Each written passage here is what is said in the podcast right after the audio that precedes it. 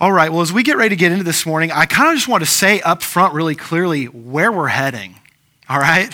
So, really, in a lot of ways, this whole message could just be summarized by um, let's, let's be thankful for this book right here.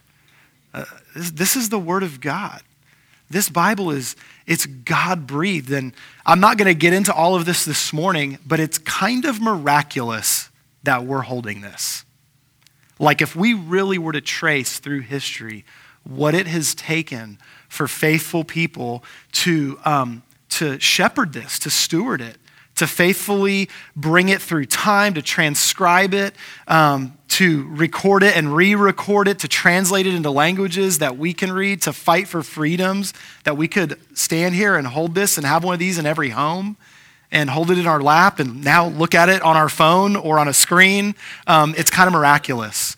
And so, really, this morning, as we kind of move into part two of our series on faith, um, I, I want to talk about the power of this book to guide us and, and the influence that it has, but also to remind us we're not following words on a page. This book points to someone. And so, yes, I honor and treasure and am grateful for the Word of God, but it is, it is pointing me towards the living God that I can know and walk with. And so, that's where we're heading this morning, is talking about that. Um, my hope is that we would be strengthened in our faith to be able to take God's Word for what it is and what it says and follow Him on the journey of this life. That's it. That's my hope this morning. And so let's pray and invite him to come guide us into that, that he may make this come alive in us.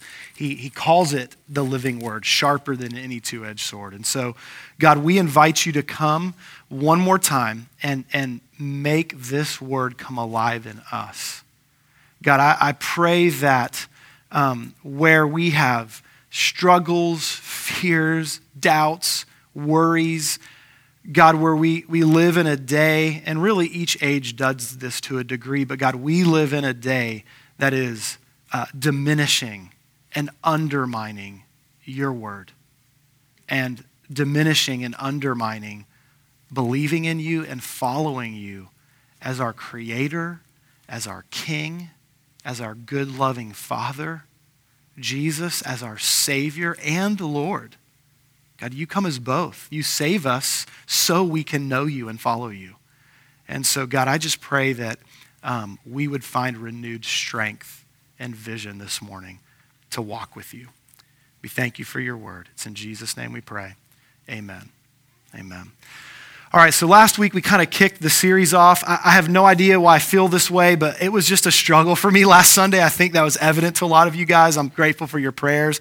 Man, I just had a, had a hard morning. I don't know what the deal was. I'm, I'd like to just blame it on I lost an hour of sleep because we sprung forward, but I think it was more than that. But um, my hope is that what, what was communicated as we launched into this series on faith is this really simple idea that number one, we're on a journey home that God made this world and He created it, but man, it's fallen, it's broken, and life is hard. But God is calling us home, and we're on a journey towards home, and it takes faith. There are just times where we don't see clearly, we don't fully understand what's going on, but we can believe that God is calling us and inviting us home.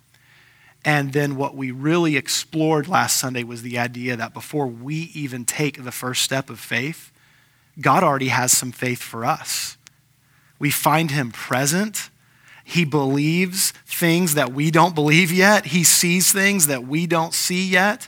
And he's calling us and inviting us to come as we are, to bring our doubts, our struggles, our worries, to wrestle those through with him.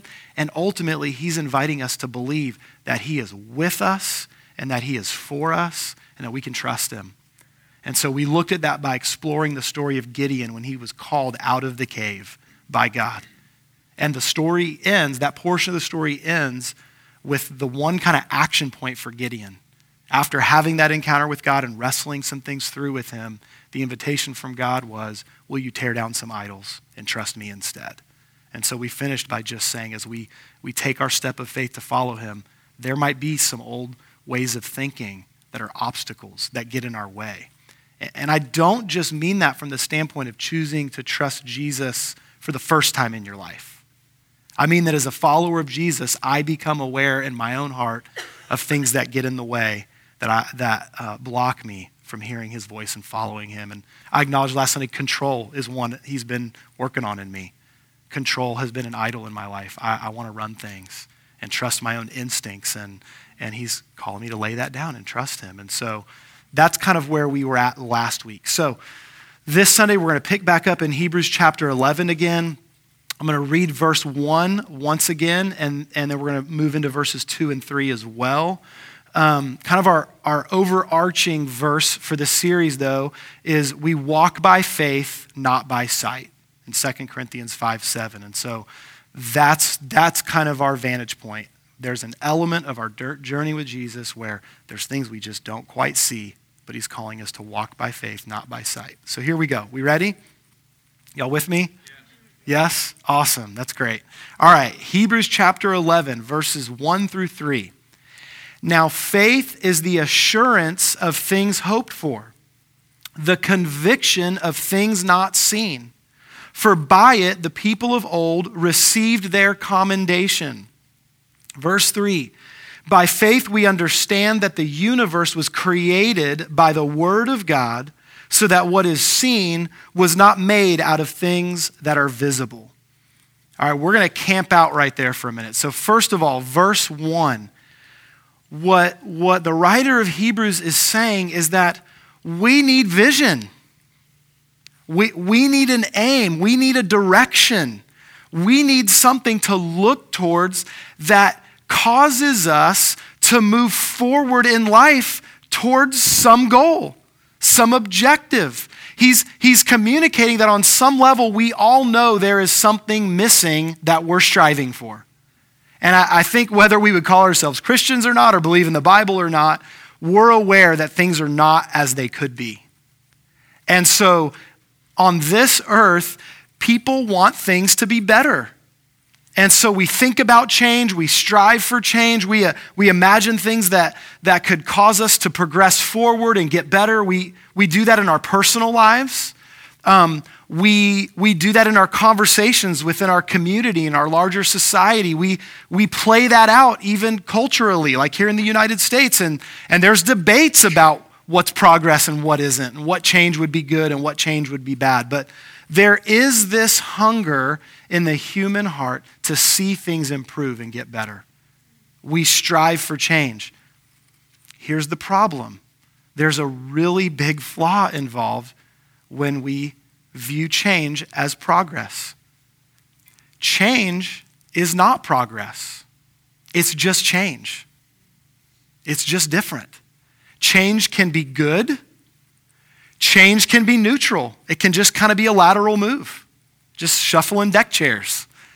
Change can be bad. We can make things worse if we change.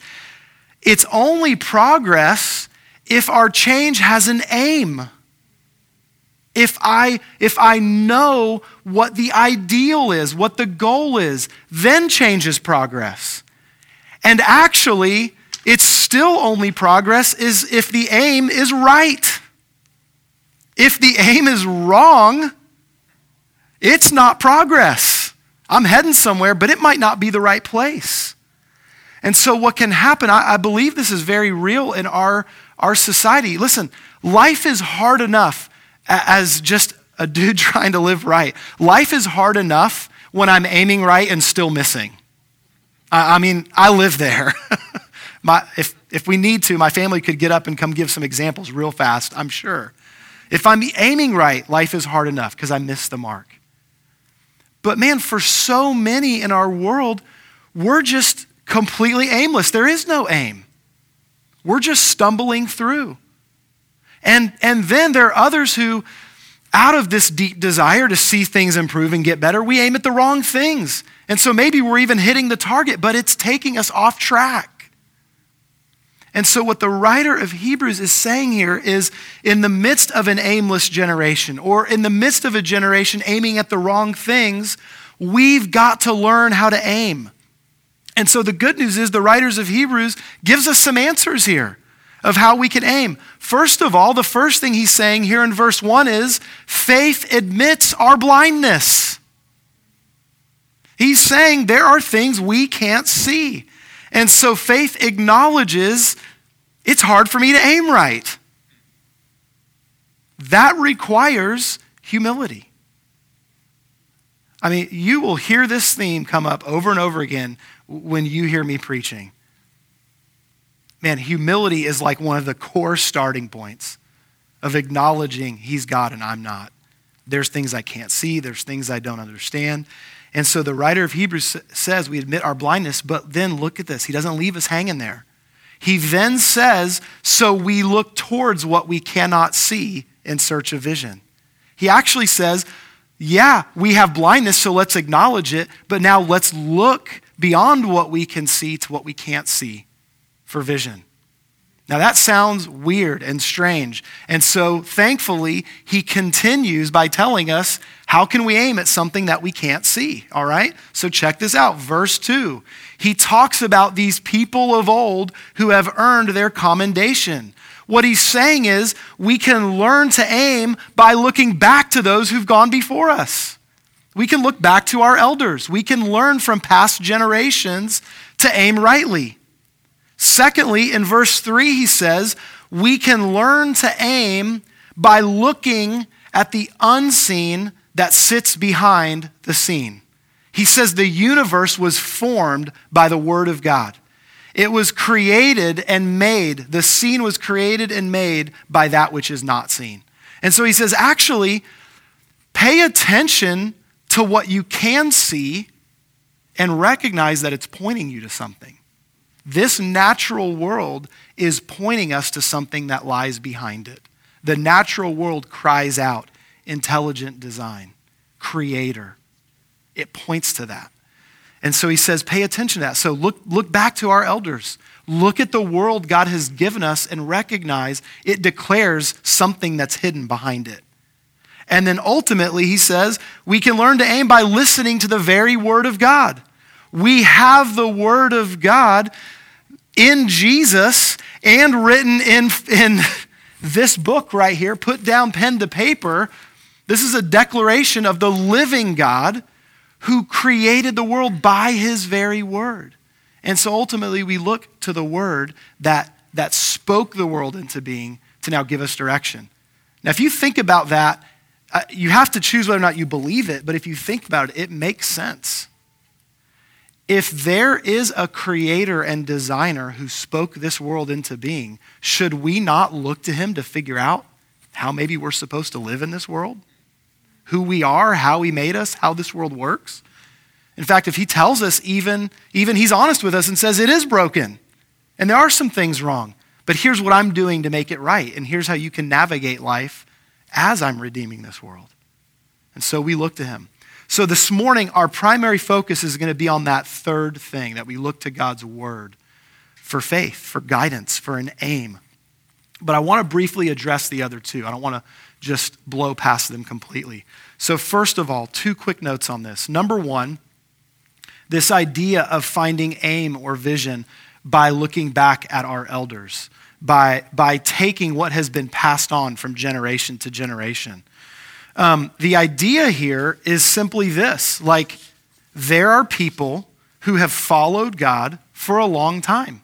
Some of them are written in scripture, some of them are within church history, some of them are folks that are just, you know, a little bit older than us right now, still walking the earth. And we can learn from them. And there is a pull in our generation to be so hypercritical of not only the generation just before us, but, but folks 500 years ago, 1,000 years ago, 2,000 years ago, that we look at them and, and how they lived and what they believed as archaic and broken and wrong.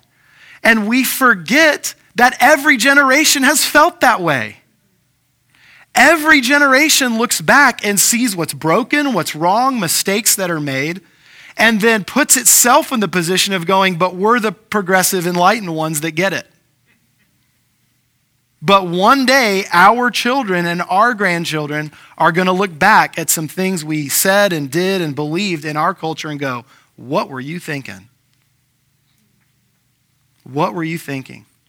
The truth is, there is much to be learned from our elders. I want to read to you a, a passage from a book called um, Orthodoxy. This is written by the late, great G.K. Chesterton. And he's talking about this idea of being able to draw from and learn from our past, even in the midst of setting our aim and progressing forward. So he says it like this He says, It is obvious that tradition is only democracy extended through time. I love that quote. It is trusting to a consensus of common human voices rather than to some isolated or arbitrary record. Tradition refuses to submit to the small and arrogant oligarchy of those who merely happen to be walking about. I don't know if y'all are catching all of that. But what he is saying is that tradition, the things that we hold to, the things that we learn from our elders, they've held on to certain practices because they were good and they were of value and they stood the test of time. And he's saying, let's not be so quick to throw all that away because the people who happen to be walking around right now feel really enlightened. Let's recognize some of the arrogance in that and humble ourselves and say, God, what might we learn? Now, if you, if you know me, you know I'm not this big traditionalist. I'm not this hardcore, let's just, you know, s- sit in the past and follow tradition for the sake of tradition. But there is a right approach to how we view what has been passed down from previous generations. And we should, we should approach it with humility and pay attention to the stuff that has stuck, that has lasted. The key is this the key is keeping it fresh for you and me. Part of where tradition goes wrong is we lose the spirit and the heart behind it. It's not the behaviors or the patterns that are broken, it's that we're just doing them out of habit instead of being filled with passion and vision and recognizing the why behind the what. So let's keep it fresh. Secondly, the second way that we address um, what we can learn from our elders is we hold what we learn from them, we hold it against the very things they based it upon. So when there are wrongs, we don't go, hey, my elders did this wrong. This previous generation did this wrong. This denomination over here gets this wrong. So I'm going to invent a completely different way of doing it to reject that wrong way. Instead, we hold that thing that might be broken and compare it to where it came from. We compare it to the Word of God and we, we bring it back to correction, not heading off in a different wrong direction. Does that make sense to you guys? And so we take what we've learned from our elders, we're grateful for it, we see it fresh and alive in our lives. And then what is broken and what is wrong, we don't just swing the opposite direction because we're so frustrated with what's wrong. We align with the Word of God, we align with what was behind it in the first place. Okay? So let's, let's honor that. Okay, so secondly, secondly, the natural world. The natural world points to a creator. Now, I'm I'm not getting into a whole science lesson this morning and exploring all the ways that this world points, points to God. But what I, what I want to encourage you to do um, on your own, especially if you haven't looked at this in a while, and if you've looked at it recently, you'll go, yep, I know, I know right what that's saying. But Paul writes a letter to the Romans. And, and I want you to imagine this for a minute, okay? Because if Paul existed in our day, he would be writing this letter to the Western world maybe even the United States of America specifically. He wrote a letter to the Romans who were the height of advancement, uh, socially, economically. It was the pinnacle.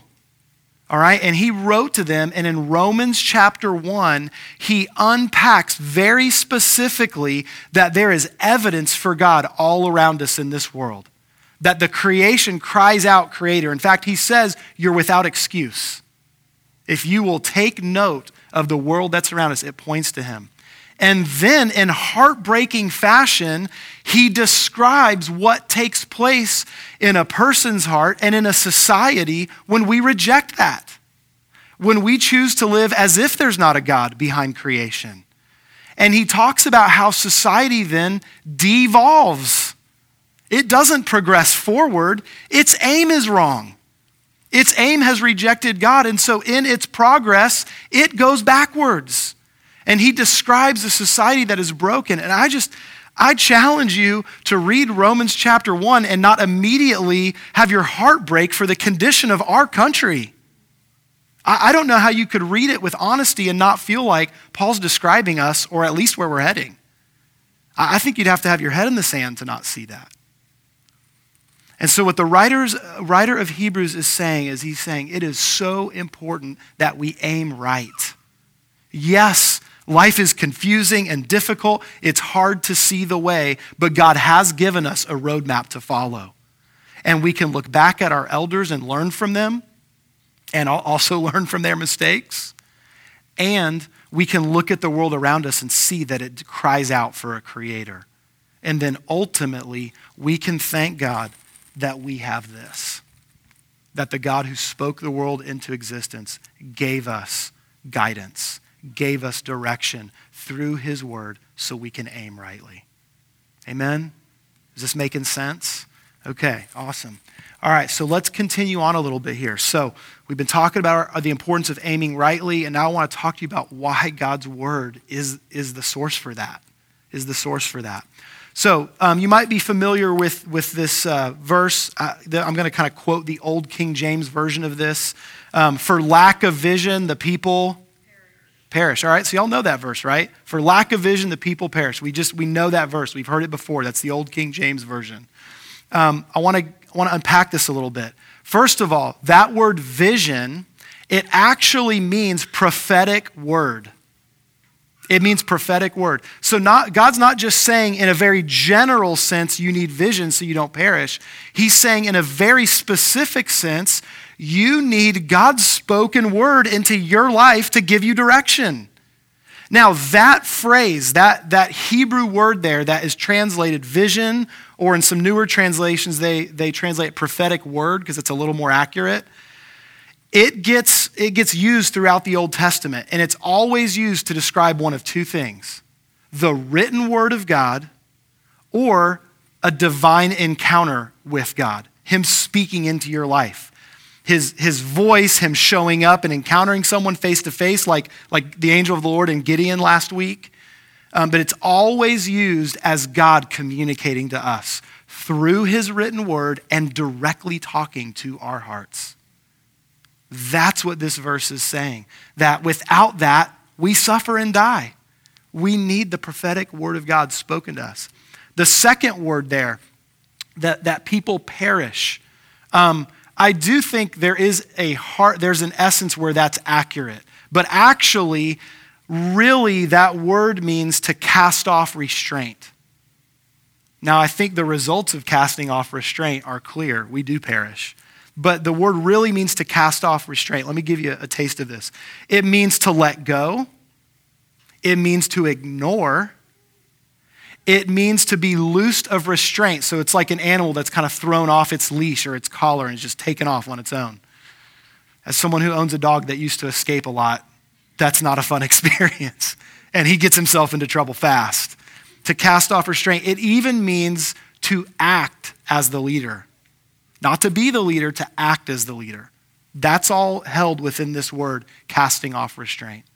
So when we stop looking to the prophetic word and we cast off restraint, it means I'm acting like the leader, I'm coming out from underneath his covering. It's translated several places in the Old Testament as being uncovered or naked. It's what Adam and Eve did. They stepped out from under his guidance and his covering, and it let loose all kinds of things.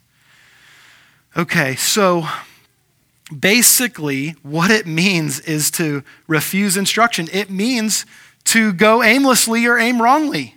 Like at the heart of it, it means what we've been talking about to not have an aim. Some examples of this show up in the book of Proverbs, this idea of casting off restraint. Proverbs 13, 18.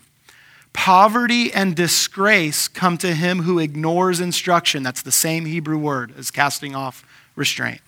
Poverty and disgrace come to him who ignores instruction, but whoever heeds reproof is honored. Proverbs 15 32.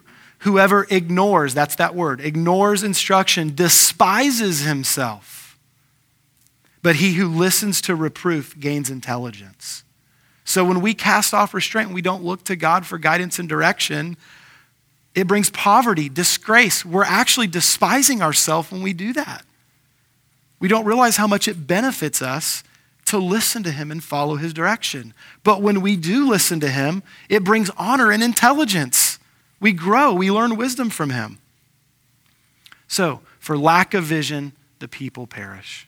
For lack of hearing God's word, his written word, and man, him personally speaking into your heart and life, without that, we start acting like the leader, and it leads to trouble. That's what the word's saying. Now, we're not done with that, that verse. So we are so familiar with the first half of the verse. For lack of vision, the people perish. There's a second half to that verse, and it is a complete thought that is meant to go together. And so let's check this out. I'm going to read this from ESV. Instead of lack of vision, it, the ESV uses some of these other words I've been saying prophetic vision and cast off restraint. So you'll, you'll see the difference here in translation. Proverbs 29 18. Where there is no prophetic vision, the people cast off restraint. But blessed is he who keeps the law. That's the second half of the verse. And just to be really clear, that word law there, it's the word Torah. And if you're not familiar with what that means, the Torah literally is the word that's used originally just to describe the first five books of the Bible, kind of the, the law of Moses, and then ultimately it grew to kind of mean or encapsulate the whole of Scripture. So from, from, from when this verse was written, it would kind of be viewed to encapsulate God's word, his direction. Blessed are those, honored are those who look to the law, who look to God's word for guidance and direction. Lost, confused, headed for destruction are those who resist it or ignore it or aim differently. Is this making sense to you guys? Okay. So that's where we're at here. Now, I just kind of wanted to say this in passing because I was talking about from a positive sense. We should look to our elders for guidance and direction. I, I do just have to, to give a little note here. I feel like it's sad that all too often in our church circles, we've appropriated the first half of this verse for lack of vision, the people perish, to create all kinds of leaders' agendas and visions of what they think should be accomplished and try to get people to get behind that vision when what the verse is actually about is learning to follow God, letting Him give us direction, letting Him give us vision. Now, I, I believe God puts leaders in our lives, but I think ultimately He's the good shepherd and He's the one that we follow. And let's not be so quick in our pursuit to gain vision and clarity in life to just sign up for somebody else's agenda real fast and go, hey, that person helped set the course for me. That can map over to political leaders where I'm just with that guy, that gal. That can map over to religious circles. I follow that pastor. I, some follow Paul, some follow Apollos, some follow Peter. No, we follow Jesus Christ. And so the vision we need to have is hearing and following Him. There are times where we link arms and go, hey, we see some stuff and we think we're heading in a direction together, let's go. But let's not substitute following somebody else's lead for knowing God ourselves and following Him. All right? Okay, so if this is the call to follow the Word of God, the, the, the logical question that should be sort of hovering over all this is can I trust the Word of God? I mean, I, I, hope that's something that comes to your mind. If I'm saying, read this, follow this, the, the natural question is, can I trust what's written here? Should I really base my life on this? What about the things that are confusing, complicated, that I feel like I disagree with? What do I do with that? And so I, I want to give us a little bit of a firm footing, okay? So I want to encourage you. This is not a message that can explore or cover all of these areas. But I want to encourage you that if you do some leaning in, if you do some listening, some research, some reading, man, you will discover some incredible ways that we can trust and lean upon what we've got right here. Okay, so first of all, history. History supports the Word of God. In fact, there have been times where historians have said, see, it doesn't because the Bible talks about this group of people that exist, and we have no historical record of that. For example, they did that for the Hittites for a long time. They said, man, there's no evidence anywhere that any people ever called the Hittites existed, and they're talked about prominently in different places throughout the Old Testament. So obviously, that's wrong. Until about 75 years ago, they un- uncovered an archaeological dig that showed, oh, yep, actually, the Hittites do exist. They did exist. There's the record of their existence, and it confirmed the Word of God. We see characters like Nebuchadnezzar or Cyrus of Persia that are confirmed as historical figures in history that line up with the Word of God. There, there are things potentially that have not been discovered yet, but never has any historical thing been discovered that contradicted what the Word of God said. History supports it. Kind of along the lines of that, archaeology supports it. Um, you might be familiar with the Dead Sea Scrolls, this really cool discovery that happened in the last century. And what was amazing about it is when they uncovered these texts, some of them like thousands of years old, what they found there matched to 95% accuracy the Old Testament we're holding today. Now you might be going, well, 5% is a lot. That 5% added up to grammatical and spelling errors. It wasn't stories that were missing, verses that weren't there, or things that had been added. It was just clerical errors that had developed over a thousand years.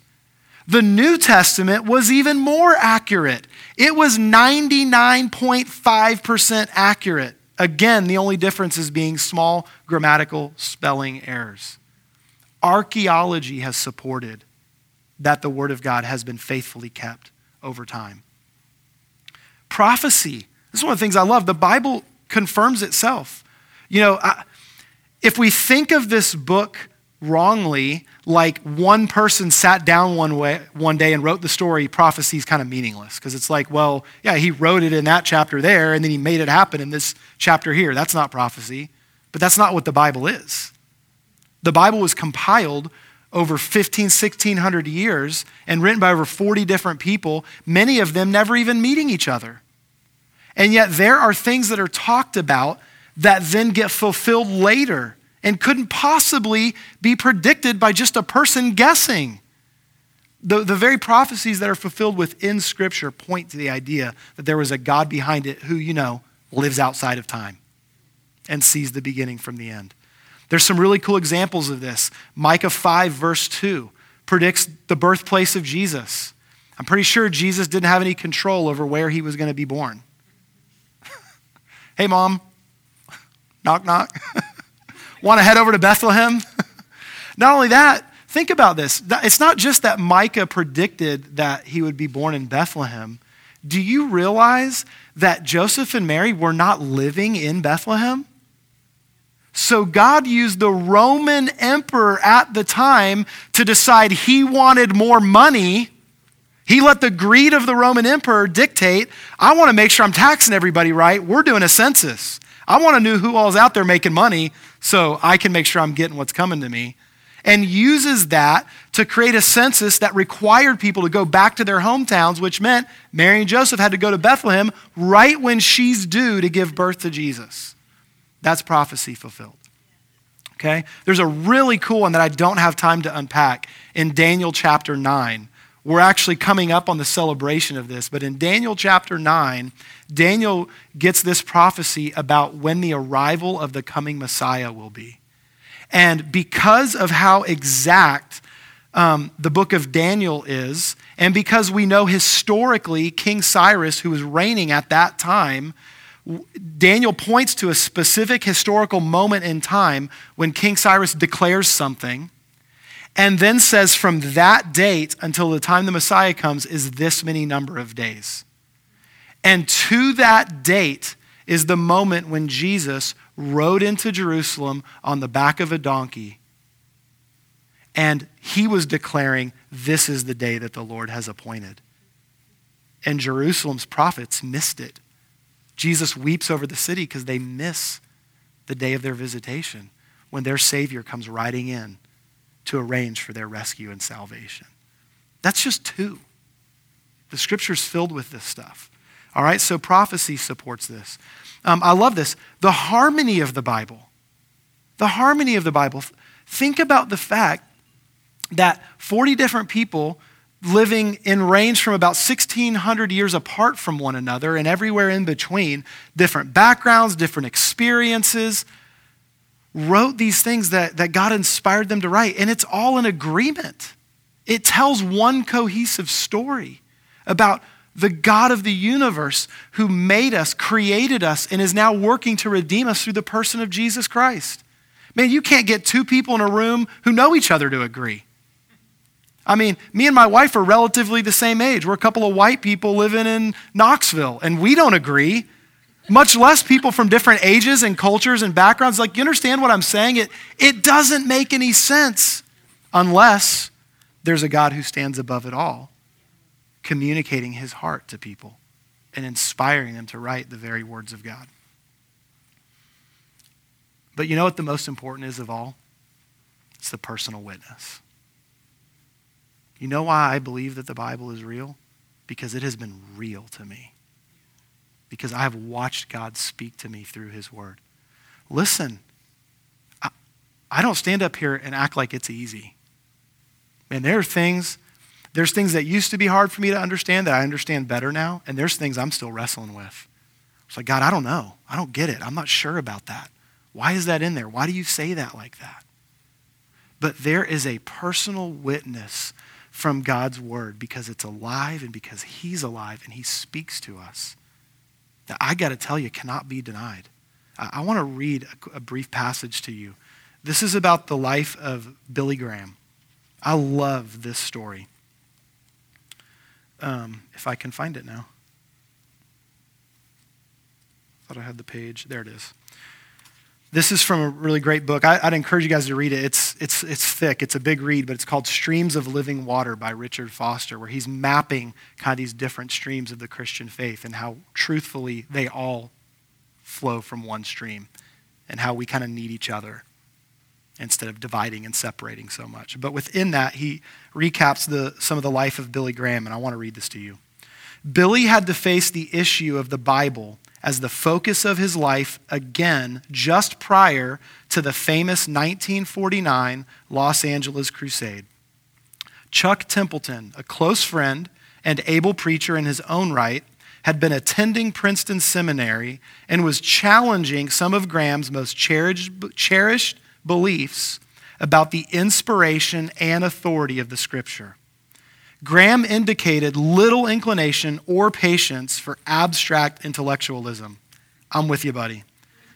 Bill Templeton reported, You cannot refuse to think. To do that is to die intellectually. The rebuke stung, and the debate in his soul intensified. Finally, the issue came to head at Forest Home, a Christian retreat center in the San Bernardino Mountains near Los Angeles. Struggling over the intellectual questions his friend had raised, Billy went out alone into the pine forest to think and to pray.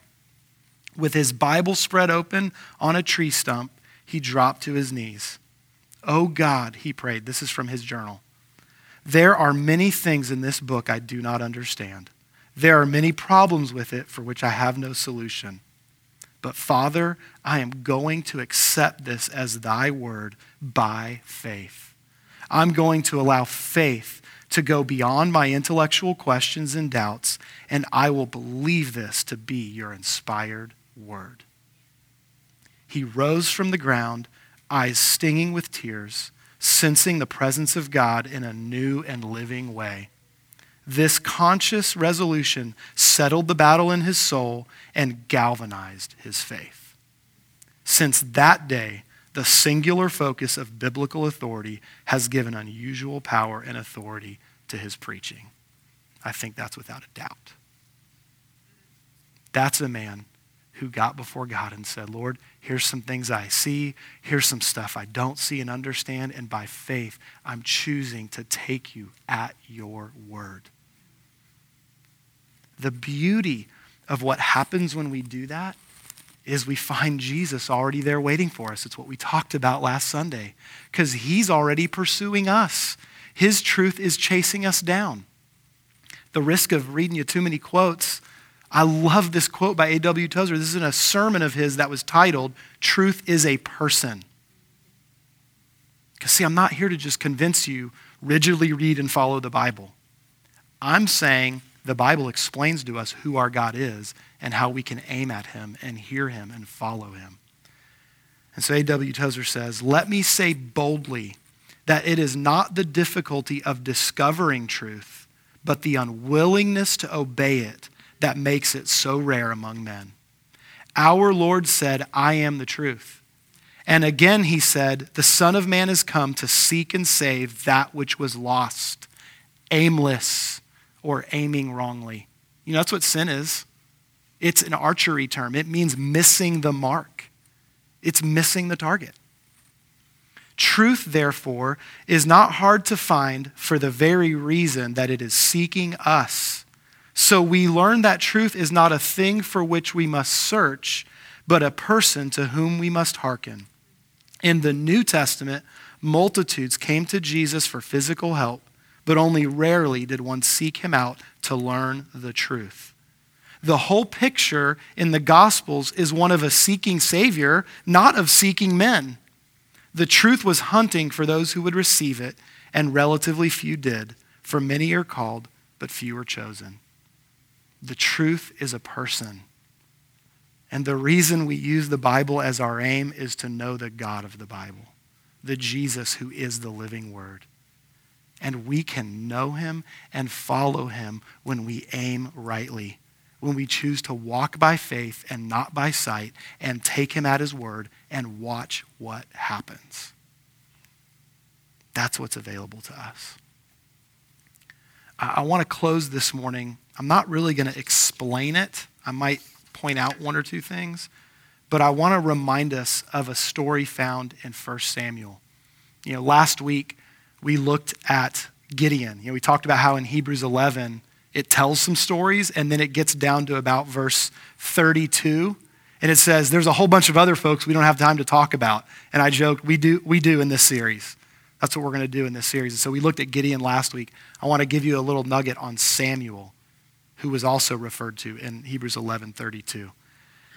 And so at the start of Samuel's young life, he is living at the temple, and um, the priest Eli is helping to raise him. And so we pick up the story in 1 Samuel chapter 3. For time's sake, I'm just going to read a couple of the verses in here, starting in verse 1. Now the boy Samuel was ministering to the Lord in the presence of Eli, and the word of the Lord was rare in those days, for there was no frequent vision. Same word. Same word. You know what? That could be said of our day too. It's, it's rare in our day for people to hear the voice of God and follow him, but he's available.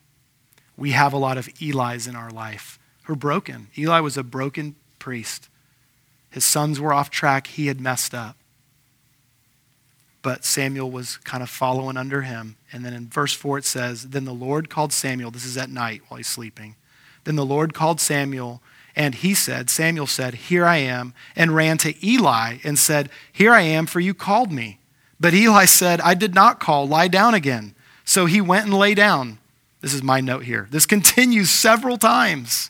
This back and forth. He hears God's voice. He doesn't realize it's God. He runs to Eli. Eli's like, dude, I didn't call you. Let me get some sleep. Go back to bed. And finally, in verse 8, the Lord called Samuel again the third time, and he arose and went to Eli and said, Here I am. You called for me. Then Eli perceived that the Lord was calling the boy. Therefore, Eli said to Samuel, Go lie down, and if he calls you, you shall say, Speak, Lord, for your servant hears. So Samuel went and lay down in his place. And the Lord came and stood, calling as at other times, Samuel, Samuel. Calling him by name, Alex. Just talking about that in worship this morning. He called him by name. And Samuel said, Speak, for your servant hears. Samuel responded to the voice of God with a humble mentality that says, You speak, I'll listen. You speak, I'll listen. Romans 10:7 says, "So then faith comes by hearing, and hearing by the word of God."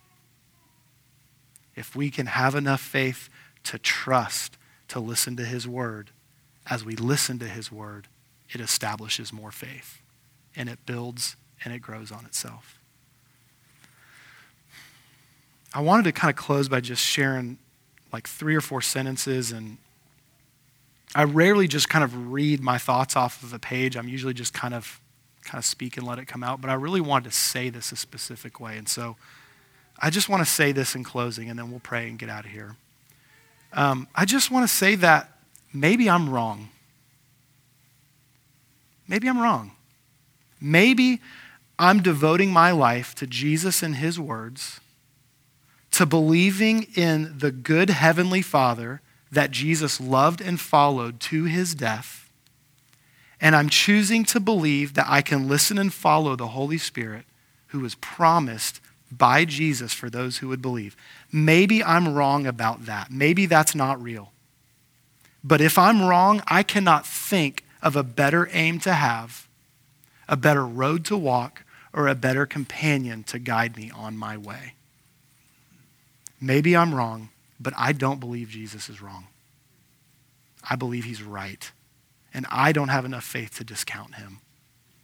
He believed in the God of the Bible. He fulfilled what the God of the Bible said he would fulfill. And I choose to believe that he's real and that he exists and that his word has been, been treasured and, and come down through the ages to me today, and that I get to hold a precious gift, which is the very words of God that give me aim and direction in the midst of a world that is broken and aimless and gone mad. And I choose to follow and believe him and take him at his word. I, will bank my life on that. And my, my hope for his people is that we would not let the word of God be diminished in our eyes or robbed from us, but that we would choose to have faith and believe that God is who he says he is that he loves us, that he's for us, and that we can know him and walk with him on our journey home. That's my hope and prayer for us. So, Jesus, we humble ourselves before you. God, we acknowledge our inherent blindness. We acknowledge that we don't have eyes to see the unseen. God, we acknowledge that we are aimless at times or we aim at the wrong thing. God, we acknowledge sometimes we're aiming right and we still miss. But God, I thank you that by faith, we can choose to follow you and to look to you for our direction, our guidance, and our aim towards home. And so, Jesus, we humble ourselves and we adopt the posture of Samuel. We say, Speak, Lord, for your servant is listening. And we intend to follow and obey. In Jesus' name we pray. Amen.